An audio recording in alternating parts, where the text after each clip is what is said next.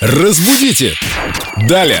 С нами Виктория Полякова, которая, конечно же, просматривает официальную ветку ВКонтакте Эльдорадио. Есть вопросы филологу Виктории Поляковой, но некоторые ленятся туда зайти, пишут прямо в WhatsApp-студии. Смотри, Вик, что нам написали в WhatsApp-студии? Привет. Да, привет, ребят. Вот он этот вопрос. Он касается длины юбки. А как правильно говорить?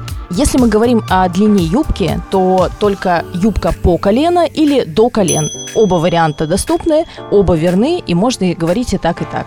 Хотя Коко Шанель говорила, закрывайте свои колени, они не так прекрасны. Ну, здесь вопрос больше про русский язык, а тут уж вы смотрите сами. И если мы говорим о боли в коленях, то тогда встал с коленей, боль в коленях. Мгм, Не встал с колен. Не встал с колен Да, и... А Вот эта часть вопроса мне ближе.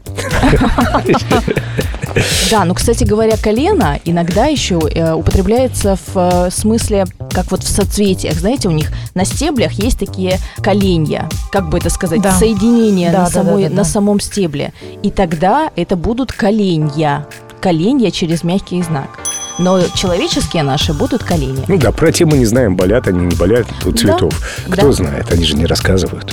Тут, кстати, еще можно вспомнить наш любимый фразеологизм «довести до белого коленя». Ну, Сколь- это уже сколько- о другом, это не про сколько- колени. Да, И да. не про длину это юбки. уже совсем другое, но звучит это все похоже, Ох, эти согласись. филологи многогранно. Слышат одно слово, ух, Давайте тогда про белое колени завтра, а сейчас э, отпустим Вику. послушать бамбука, о чем он ей расскажет. Как там коленья бамбука поживают?